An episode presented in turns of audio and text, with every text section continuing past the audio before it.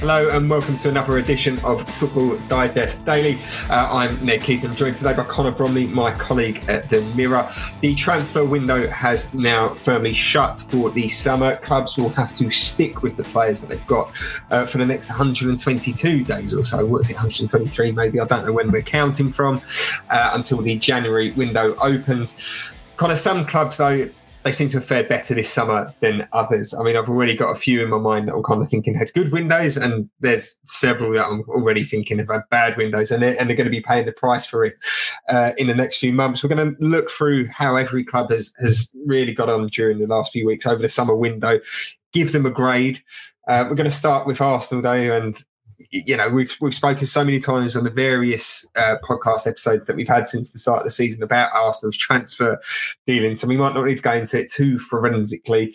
Uh, but the general opinion is they have had a bit of a poor window. I think you know 160 million spent, but the general idea is that they're not really any further down the road and, and haven't really progressed as much as maybe they should have. I, I do want to go back to a good point though that I think Tom Canton said on one of our live streams yesterday. Yeah, he's one of our fan brand editors uh, covering Arsenal, um, and he was saying that it was a necessity to spend so much money because they were mismanaged for 10 years that this was needed that this is just to get arsenal back to the point of, of, almost standing still in a way to kind of stop the rot. And and that's why they've had to spend so much money this summer. Yeah i think um, he he was quite fair in his point of view where i think arsenal haven't necessarily went any further forward now but i think long term they've, they've made some some interesting and probably signings that will do them well um, in the next three, four seasons. You know, Lokonga, who they brought in from Anderlecht, I've liked the look of him so far. He looks like a player that will adapt to being a Premier League player. He already looks quite good. You'd think at his age, with two or three more years, he will turn into a very good player. Ben White, I'm um, not sure if I would have paid 50 million pounds for him.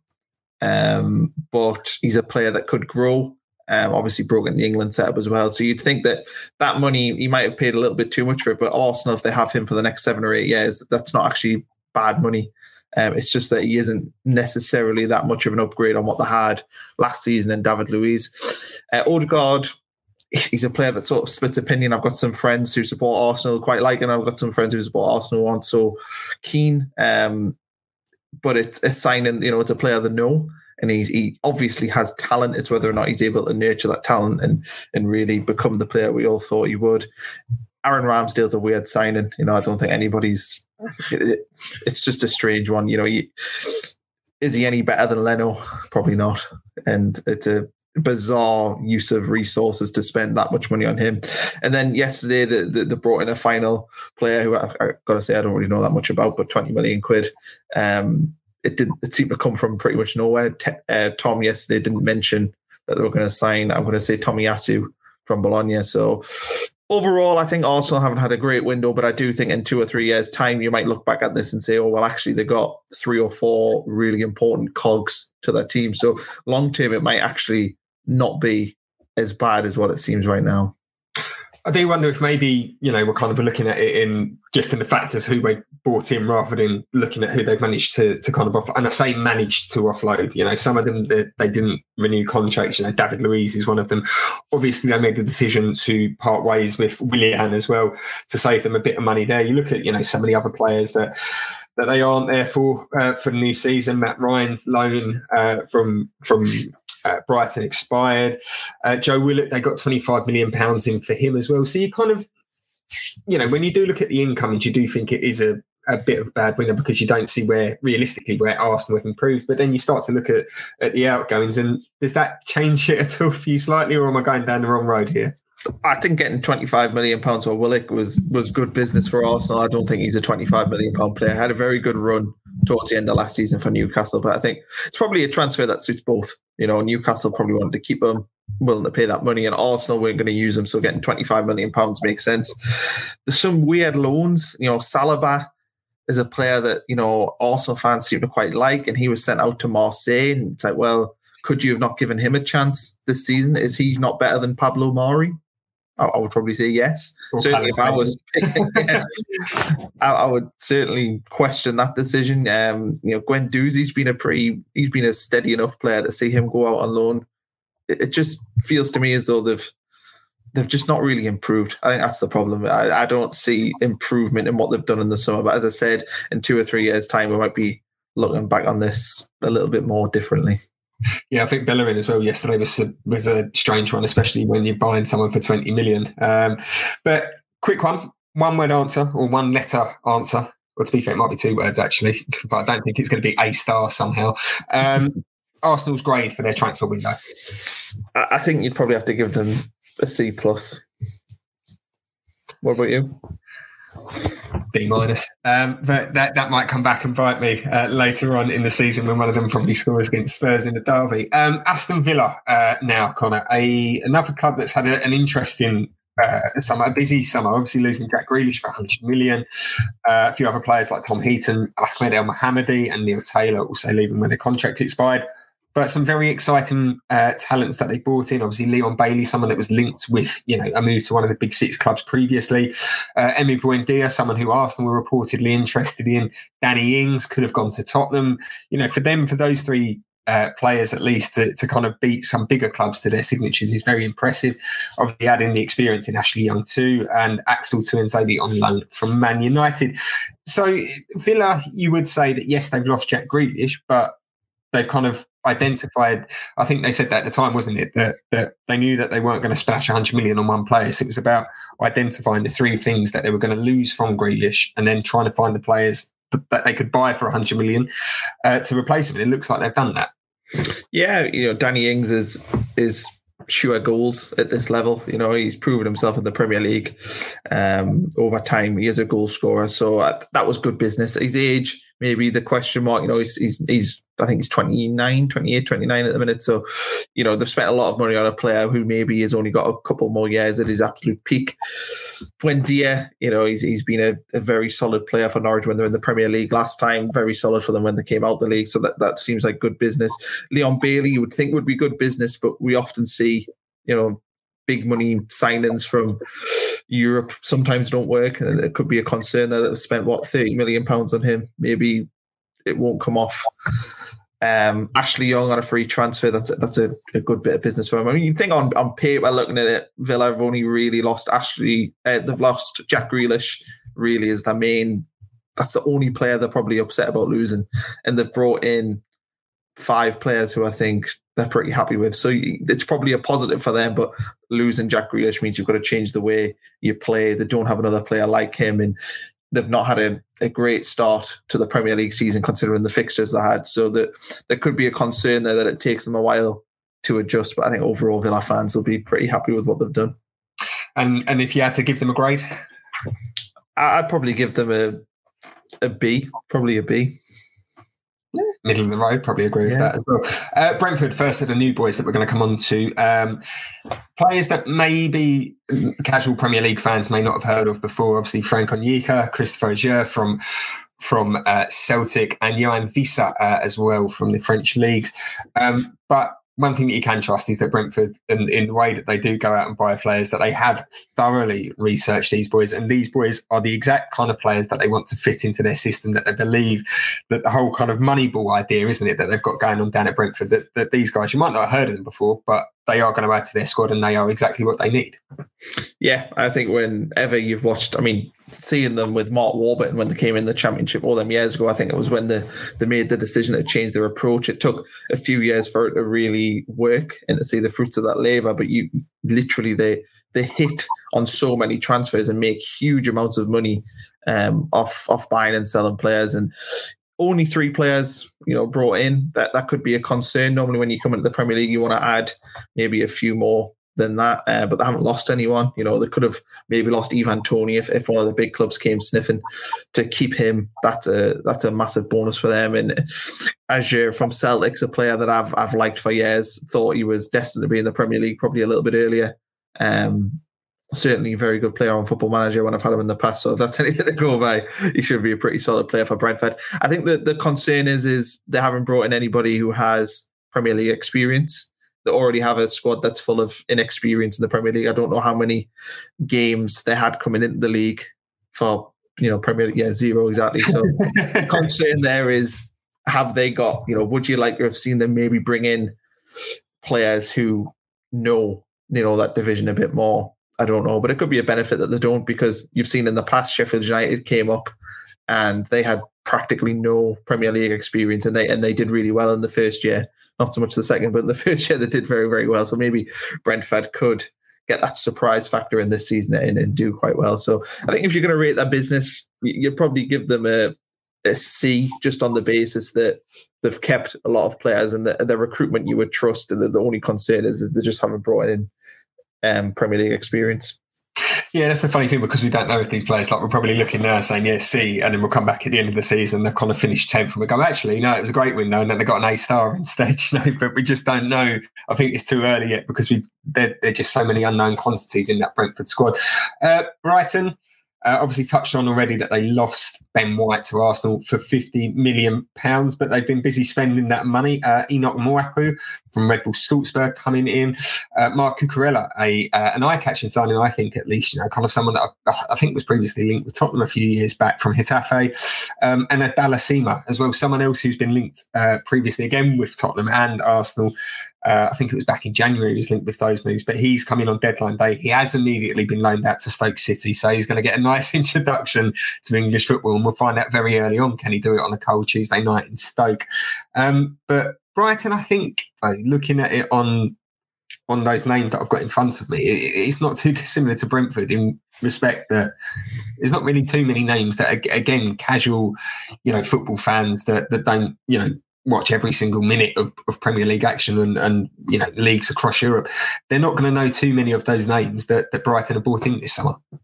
No, and I think it's quite a probably a, a career defining summer for Graham Potter in a lot of senses because last year Brighton, I think the consensus was better. They were better than what they showed in terms of points. They, they played pretty well but couldn't score enough goals. They had a terrible home record as well last season. Um, so Graham Potter's put his stamp on his team now. You know, this was his second summer in. Um, if that was it, his third summer in. Try to think now. Second, third. COVID's messing third, third, third season, isn't it? Yeah. Yeah. 19. That, so look, math, maths was never our strong point. We just no. right edit.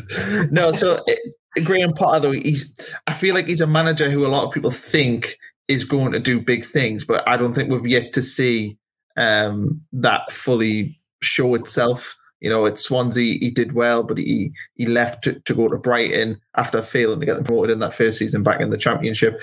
And then at Brighton, he's done steady, but he hasn't really kicked them on any further than what they were um, under Chris Hughton. So it would be interesting to see whether or not these players. I think it's a it's a bold approach to bring in players from Europe who haven't played Premier League games. You know, and we spoke about that with Brentford before. The Premier League experience sometimes it can benefit you, but sometimes players don't settle. And if maybe three or four of them players struggle to settle in, which is common to happen in the Premier League, and then it could be a, a tougher season for them. And you know, we know they've lost obviously Ben White. Um, Davy Prop, I, I was surprised to see him go as well. But other than that, there isn't really anyone who they've lost who you'd be particularly concerned about. So I think Brighton are probably happy with what they're doing, with what they've done. I just a bit worried again about the the lack of Premier League experience coming in. Uh, Burnley fans, um, this isn't you know any slight on your club at all, but I'm I'm you know scared that we're going to have to turn into doing our own version of Dexys Midnight Runners and and come on Eileen and speed things up towards the end just so that we don't run out of time with recording. Uh, but we're going to just you know quickly scan over them and, and, give them a grade as well. Looks like kind of defensive reinforcements have really been brought in. Um, which seems weird because you kind of always think that, that Burnley are a strong side defensively, so they might have needed more but then I say that actually, they've got a good attack as well in Barnes and Wood. Anyway, Maxwell Cornet brought in from Lyon, Nathan Collins, a centre half from Stoke, Wayne Hennessy, a backup keeper to Nick Pope. That's definitely something that they needed because I don't think Bailey Peacock Farrell, when he had to fill in last year for Nick Pope, did, did at all. But obviously, he's on loan at Sheffield Wednesday now. Uh, and Connor Roberts, a, a, decent right back. I thought he had a very good Euros. I'm surprised maybe one or two other clubs didn't come in for him from the Premier League for, for only two and a half million. Um, so in terms of Burnley, very briefly, um, is it have yeah how are they going to fare with these boys? You know, kind of are they in for another long uh, slog this season and, and, trying to fight against relegation, or are they going to be, you know, the safety of mid-table a little bit more? I think you'd always back Sean Dyche to, to get sort of 14th place. And I think Burnley are not in the worst three teams in the Premier League. I don't think just because of the manager, but I do, I worry now that the time's beginning to run out for Burnley, as in the players are getting older. Crystal Palace, you know, and we may as well lump them together now, so I'll save you a little bit of time. But Crystal Palace, they've had a summer of transition whereby they've, they've got rid of so many players. It was like nigh on 900 Premier League games they've lost, and they're trying to rebuild and, and, reimagine themselves under a new manager. I just worry with Burnley if maybe they left it a little bit too late. Maybe they should have done that this summer and and began to you know, maybe move on some of that older generation that's been there for the last five or six seasons and try and reinvent themselves. Clearly, they haven't. There's only four players brought in, and of them, you know, Nathan Collins. I don't know if he'll be playing every single game. Young centre back from Stoke, Cornet. It's the problem again is as he's coming in. You see this sort of signing happen all the time. These players come in from Europe with quite a reputation, and then the, struggle to settle in initially. So it might take him a while to really, you know, get going. And Connor Roberts, you know, as we said before, he's young, he's coming in, he's done well so far in his career, but will he be able to start every single game? Probably not. Um, so I do worry a little bit about Burnley, I don't think they've had a great window. Chelsea uh, next up on our hit list. Um, obviously, they they splashed the money on Romelu Lukaku, ninety seven point five million pounds for him. Uh, but then yesterday as well, deadline day, bringing in Saul Niguez, uh, Marcus Bettinelli as well on a free transfer from Fulham. But really, we'll only focus on on Lukaku and Saul here. Only two signings, but two signings that you would very much say have kind of. it's one of those like kind of compared to Arsenal where they've kind of gone out and bought what is it, six, seven players. This is very much uh, less of a scattergun approach. Less is more, I think, in, in Chelsea's uh, view, that they've kind of looked at the areas, and especially in attack, looking at where they just need someone to come in, score the goals, finish off the moves. They've identified him, and they're happy to spend big on him. Yeah, I think that's exactly it. The champions of Europe, and they've not lost anyone of note. They haven't lost a first team player, one that you'd immediately say was in the 11, and they've added two players that should slot in. So it's a fantastic window. You know, there's no other way of putting it. And Thomas Tuchel, since he's came in, has completely changed the perception of a lot of those Chelsea players. You know, I look at Antonio Rudiger. He's like a new signing now. The way he played against Liverpool um, at the weekend, you're just like, wow, he is a, a world class centre back who, you know, should be the leading centre back for the best team in Europe. And Chelsea, I think maybe not the best team in Europe on paper, but it, certainly wouldn't surprise me come the end of the season if we're looking at Premier League and European champions. You know, I think they're that good.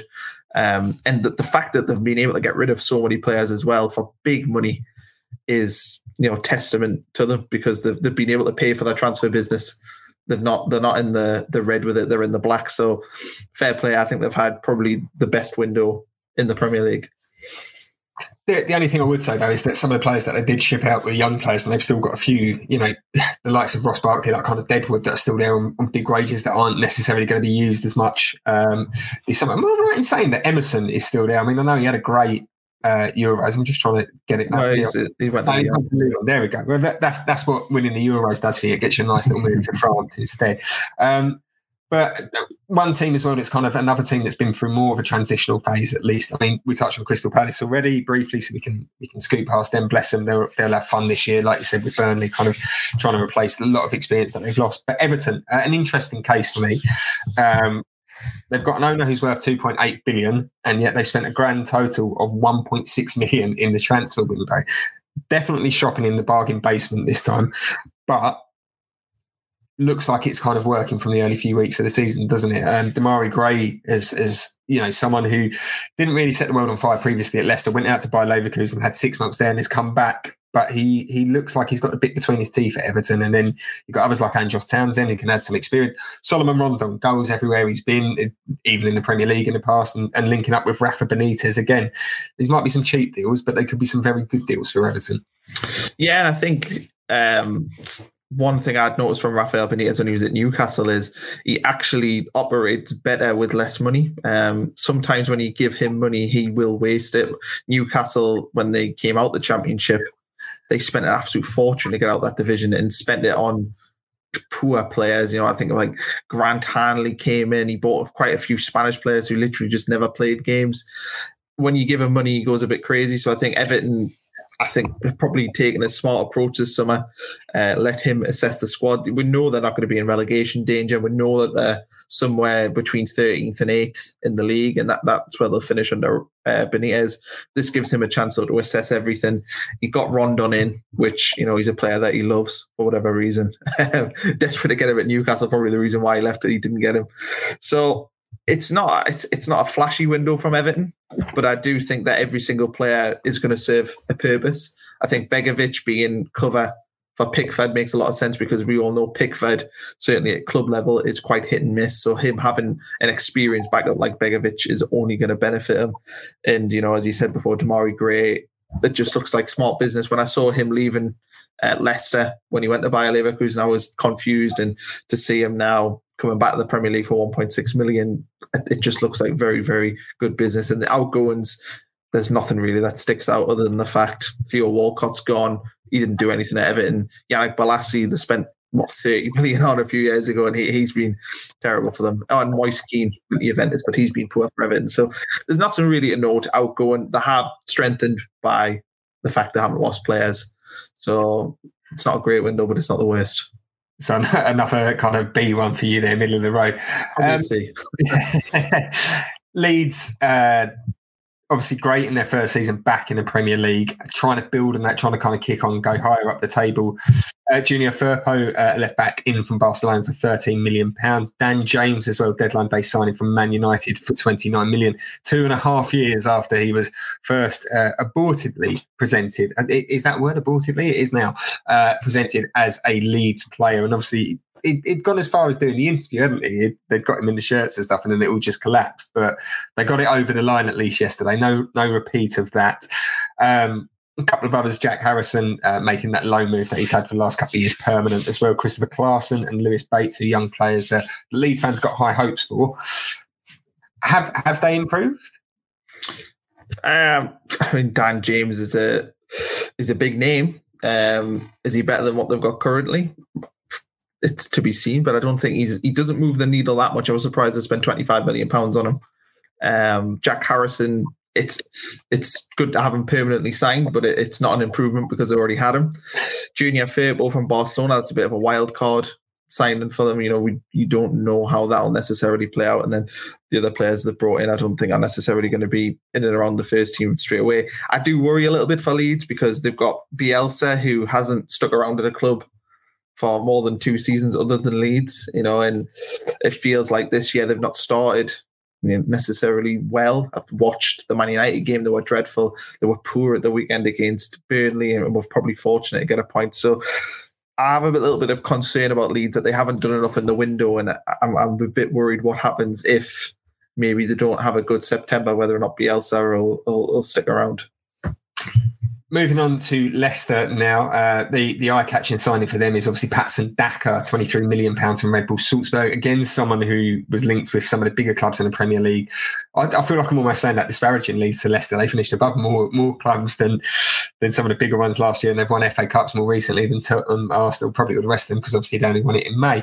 Um, but Leicester, yeah, Patson Daka coming in, uh, Boubakary Soumaré as well, another player uh, who's been linked with a Premier League move in the past. Um, but then, interestingly, I think as well, filling out other positions, adding depth to it. You know, Ryan Bertrand in at left back. I mean, he could easily start for him, but but they've got Luke Thomas there as well. Jannik Vestergaard offering some some good cover at centre half, and then Ademola Lookman on the wings. It's it's weird, isn't it, that how Ademola Lookman used to play for Everton. This is going off a complete tangent here, but obviously used to play for Everton, ended up at RB Leipzig, and a very similar player to Demarai Gray, who is now at Everton but was previously at Leicester. I mean, why don't they just both keep them? Who knows? But Leicester's business on the whole, I think the, the biggest thing for them uh, that most people have touched on is previous windows, last few windows, they've lost someone big, you know, be it Chilwell, be it Maguire. They've always lost a, a big name, Mahrez, you know, Kante. There's always been that one big name to go that, that's been key to that part. But they've managed to keep hold of, of their best players this summer. And that's probably the best bit of business that they've done. Yeah, I, I like what Leicester's done. It's what Brendan Rodgers and Leicester seem to do is is just continually add bits of quality throughout the team. And you look at every single player, well, certainly Daka and Soumaré, you'd look at them two and say, right, okay, they're going to be probably consistent players for them for the next few years. And they did that with Tielemans and, and Ndidi as well. That just players that you know are going to get better and better and better with time. And I feel like they've they've continually done that in the market, and that's what they've went to do this summer with them too. Is that their main signings? Bertrand, it's it's a cover signing, isn't it? Vestergaard's, exactly the same. Lookman, I think they're probably just taking a gamble on him and thinking that he might do something. And you're right on the outgoings. There's nothing really um, to note. You know, they, they literally haven't lost anybody other than maybe Dennis Praet, but he wasn't really moving the needle for them anyway.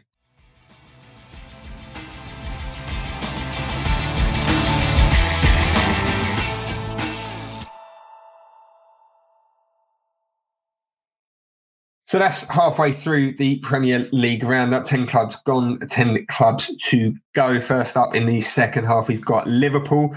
Just the one big name incoming for them, Ibrahima Konate, but addressing an area where they definitely need to. You know, this this now means hopefully, as long as he doesn't suffer some of the similar injury fates to Liverpool's other centre halves, that we don't have to see Fabinho and Jordan Henderson as a pairing any longer. Um, they did lose some big names. Losing Gini Wijnaldum on a free transfer, I think, is going to be a big blow for them.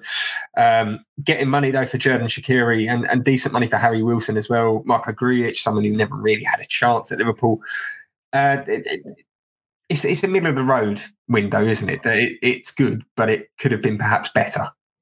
Yeah, I think Liverpool are arguably weaker than when they came into it. I think losing Wijnaldum is is going to have a, an impact. He's been so consistent for them for five years.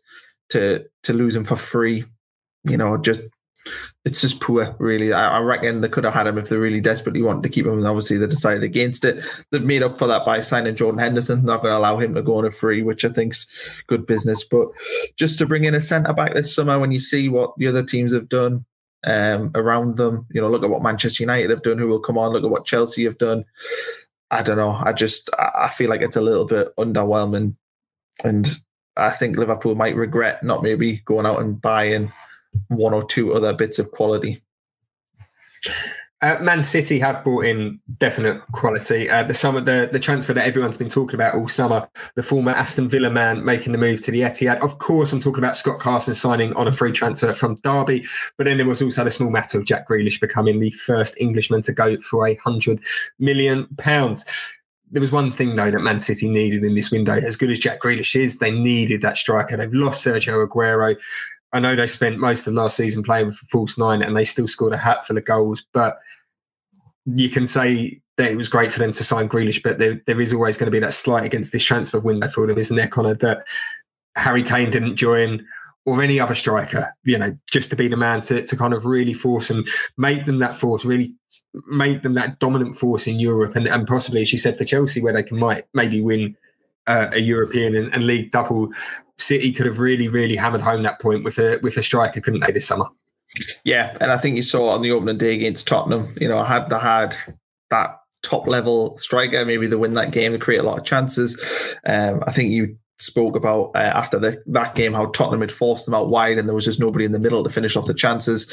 And I, I worry that Man City have watched Chelsea add that striker, and they've watched Man United add that striker, and Ronaldo and United already had a plethora of options as well up front. In Man City, you know, Gabriel Jesus isn't isn't the answer. I think Ferran Torres is a player they're looking at to play as a striker, but I don't think he's going to score the amount of goals and have the contribution that Romelu Lukaku is going to have at Chelsea. Like the reality is, is Man City are competing. I would say this season for the title mainly with Chelsea. And I think Chelsea have got a world class striker, and Man City lack in that department. I mean, it's all well and good having the best wingers in the world, but they've got nobody to cross to. You're not going to score goals. That's the reality of it. Last season, they did very well, you know, without playing a striker. Liverpool have done very well in the past. I know Firmino does play a striker, but he's not a traditional striker in the sense that Romelu Lukaku is. Maybe Man City can continue to sort of defy the need for that striker. But I, I do really worry because you know Chelsea in particular, adding Lukaku, you think that they're probably a little bit stronger than Man City now. It might be a little bit of a bold claim, but I, I think Chelsea genuinely are um, one to eleven better than Man City because of that signing. It's interesting there that you've said about who's fighting for the title. Man City and Chelsea are duking it out because when the next club that we're going to talk about is Man United, and I think you can't say otherwise that they are probably the winners of this transfer window when you look at the quality that they brought in. So are you suggesting there that by saying that City and Chelsea are in the tight race, that for, for all this Man United bringing in Jadon Sancho, bringing in Rafael Varane, and of course the return of Cristiano Ronaldo, that they're still just a little bit away from the from from a title challenge for you? Yeah, and I think the main reason for that is is the need that another year. You know, I think Ronaldo's came in. He's not had a preseason there. I know he's a freak of nature, but that doesn't mean that he isn't going to suffer from not playing the you know the style that Ole Gunnar Solskjaer plays, and he's going to have to fit in the way Manchester United play. He's got so much competition as well, Solskjaer, in that that final third. Cavani, Ronaldo, Greenwood, Rashford, Martial. There's so many players in there. How do you fit them all in? How do you keep everyone happy? I just think Manchester United are probably next season. You would think they're going to be the team to beat this season. I just think Man City and Chelsea have got their style of play ingrained. I think they've had more consistency within their team. Jack Grealish is the only main addition to Manchester City. And it doesn't take that long for one player to learn. But if you've got five or well, in Manchester United's case, you've got three starting players who are, are learning that system and so much. It's not necessarily upheaval, but there is more change in their squad compared to Man City and Chelsea. So I think that's why Man United are probably third or fourth. I think it wouldn't surprise us if they did have a good season and won the league, but I don't think they're with Chelsea and Man City. Interesting, interesting. Um, Newcastle, I don't think we've really got too much to say on them. We covered it earlier about Joe Willock um, not being yeah, worth twenty-five million pounds. I think they've had the worst window of every team in the league. They've they've not improved. They've added in a player that they had on loan they've brought in a, I presume, a PR move by bringing in the guy who had the same name as the guy from the film. I, don't, I don't understand what they were doing. And Steve, the thing is, going to hammer Steve Bruce as much as they want, but if he's not going to get backed in the transfer window, then what are they expecting? Like he's going to end up finishing at best this season, thirteenth, and that's a good season for them considering they've literally added nothing from what they had last season. So I think Newcastle's had the the, the worst window in the Premier League for that reason. He says as a Sunderland fan. I was going to say, yeah, with your with your completely unbiased view um, I mean, if you were great, and you probably give them a fail by the sounds of it. um, Norwich, similar, I think, in respects to Brentford, brought in far more players, but um, players from around the continent you're not really sure if they're going to do well. I mean, they don't look like they've they've settled and started too great uh, in this season as well. It just looks like the same old Norwich we had two years ago, doesn't it? That have not learned any mistakes. And you know, the only one that really probably stands out on that list maybe Ozan Kabak because obviously he was at Liverpool last year. Uh, Milot Rashica, someone again that's been linked with a, a move to a Big Six club before. Billy Gilmour on loan, but you, you go through that list and there's no one that really kind of stands out, and you, you, kind of worry for them again. With with despite the fact that they brought in so many players that that the squad just isn't good enough to compete in the Premier League once again. Yeah, I mean, I wouldn't even say I'm worried about them because the, the intention of the club is to come up and come down. That's that's what they want to do. You know, if they stay up, it's a bonus. But I don't think the owners at Norwich and the manager is under any illusion that their expectation this season is to just be touch and survival, but never actually quite get there. That they don't add players, they they sell, but you know, and it, there's nothing wrong with that business model. But if you want to have sustained success in the Premier League, that's not the way to do it.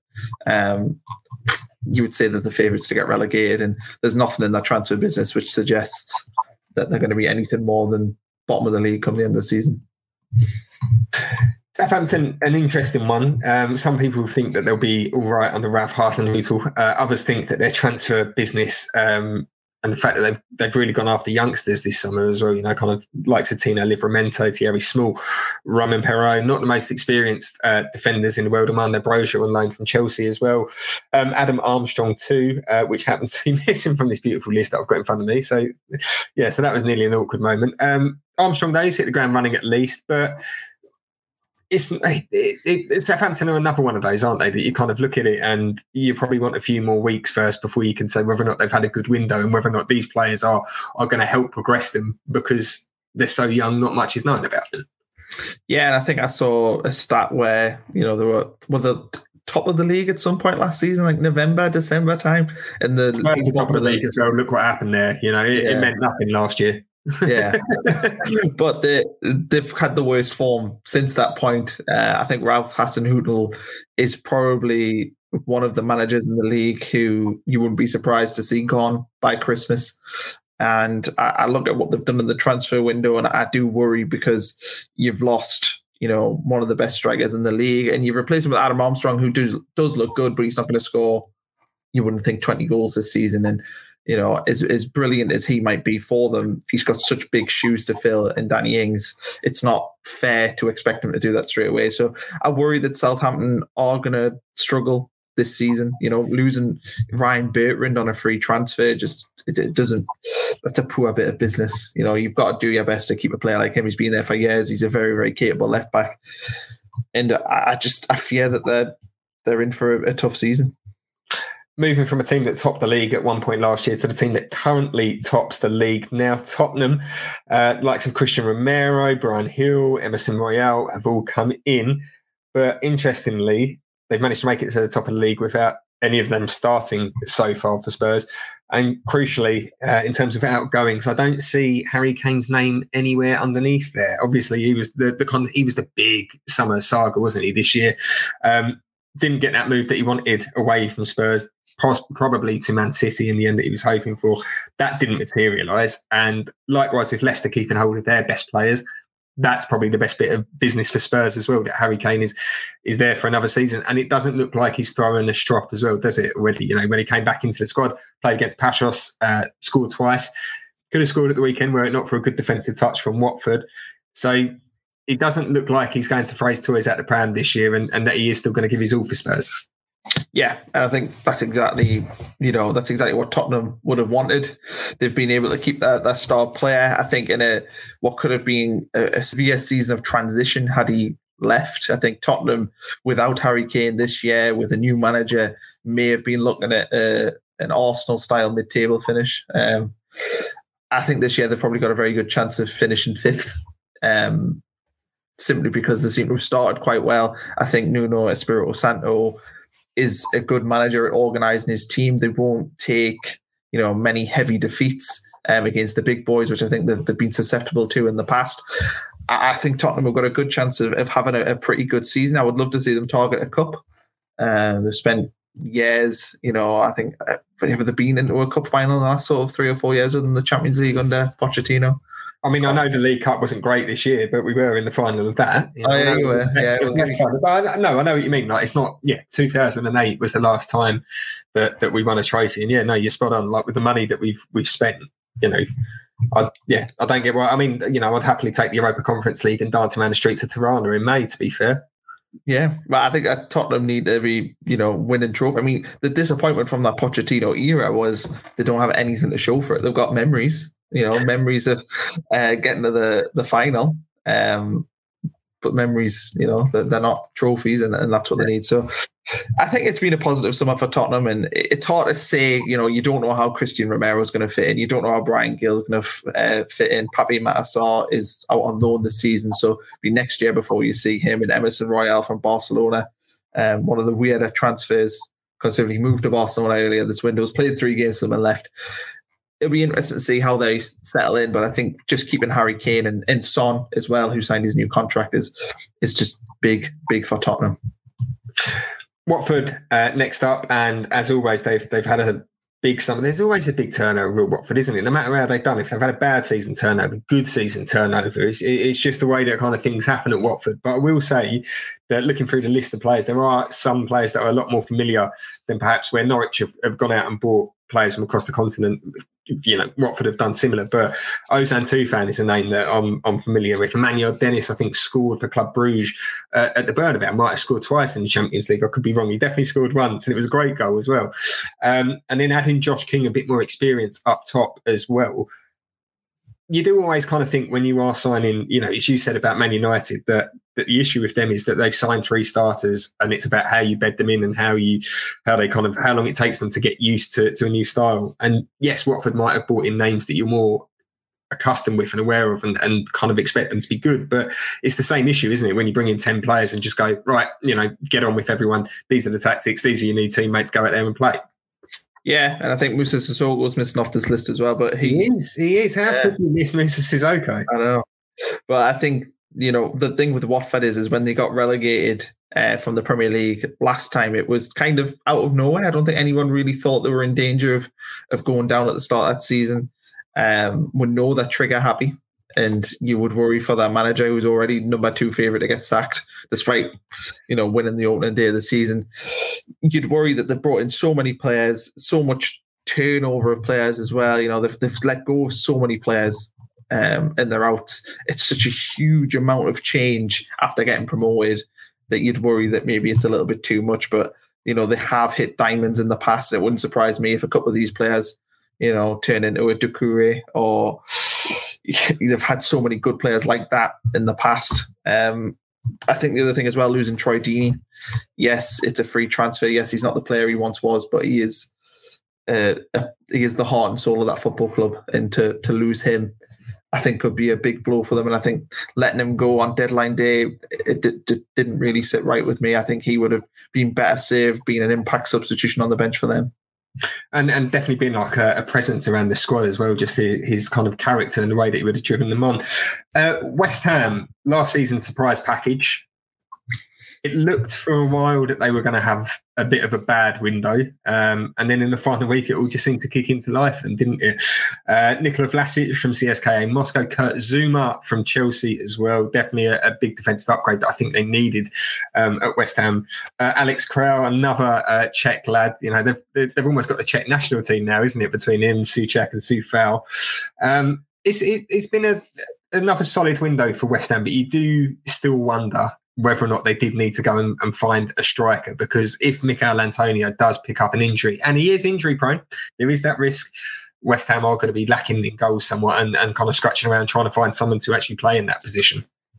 Yeah, and I think that is the concern. But I, I also think West Ham are kind of they're almost unexpected. I think even for themselves to be in the position that they're in last year, they had a phenomenal season. Um, David Moyes is a manager who they initially did not like. You know, he was not well liked by West Ham supporters, and they're, they're warming to him. You know, I think now they would say they almost like him, which is quite a contrast to when they had him the first time and they, they pretty much hounded him out. I think they've got a, a strong team. You know, Souček keeping him was was is huge for them as, as any other player they would have brought in. Um, how players like Vlasic settle in is going to be Im- imperative because I've mentioned it a few times on this, but you just don't know when you sign a player from Europe or anywhere else in the world how well they're going to fit in. And spending thirty three and a half million on him is a lot of money. Um, and it, I would just worry in case it takes him a little while to settle in. Kurt Zouma, he's a player that I like. I feel like he hasn't fulfilled his potential at Chelsea. He's been, you know, he had that horrendous injury a few years, well, probably about six, six or seven years ago. Now he had that horrendous injury. Um, he's never really, I don't think, established himself enough in that Chelsea team. But at West Ham, he's likely to be the go-to centre back. And I think you could see him turn into the player that we all expected him to be at Chelsea. So I think that's a that's a pretty good bit of business. And in terms of outgoings, you know, Felipe Anderson, spent a lot of money on him. I don't think it quite worked out. There isn't really any other player on that list that I think they're going to miss all that much. Uh, and last but by no means least, Wolves um, alphabetically on this list, propping up the rear. Um, Hee-chan Hwang from RB Leipzig on loan, uh, Francisco Trincao from Barcelona on loan as well, and Jose Sa from Olympiacos. They're the kind of three signings they've had. Obviously, Sa was coming in to, replace Rui Patricio. He's left to join Jose Mourinho's Roma, as they're now known. Um, but in terms of the other two signings, there's definitely been a lot of talk around Europe about these two players being exciting players. But the fact that, that there'll almost be a bit of disappointment for Wolves that they're only on loan because they're only there to to kind of I think they've got the option with Hwang to to sign him, but a loan is for you to develop that player for the parent club. They're not going to be they're not going to be yours for the foreseeable future, and that might be the, the only issue for Wolves in that these two impress. I don't think their parent clubs will be uh, will be too happy to let them go. Yeah, I think I think that's exactly it. I think you've hit the nail on the head there. I think the one concern with Wolves is, is they've had a pretty poor start the season, but despite playing well, I think they are top of the the XG table. That's um, the one they all want to be top of. Yeah, yeah, not the real table, the XG table. That's where that's where the, the money's won. But I think Wolves have played quite well. But the, the concern is, is you know, when you have a bad start and you've actually played okay, that can probably get in your head a little bit. They have been unfortunate with the fixture list. You know, I think we're handed quite a, a difficult um, start of the season.